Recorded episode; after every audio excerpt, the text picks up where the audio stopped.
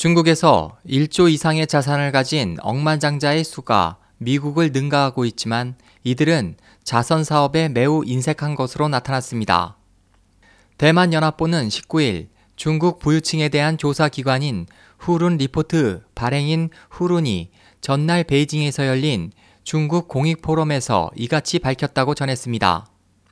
후룬은 올해 중국의 십억 달러 이상 자산가는 사백팔십일명으로 집계돼 미국의 사백구명보다 칠십이명이 더 많다면서 홍콩과 대만의 부호까지 포함하면 미국과의 격차는 더 크다고 설명했습니다.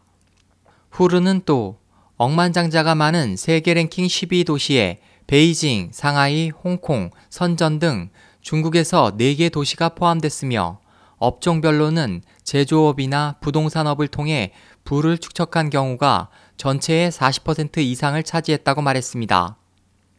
그는 하지만 이들에 대한 자선 참여도를 분석한 결과 인도보다도 낮은 것으로 나타났다면서 중국 상위 백대 부호 중 오십명 정도가 중국 백대 자선가 명단에 이름을 올렸지만 최근 수년 사이 자선 금액 규모는 계속 줄고 있다고 안타까워했습니다.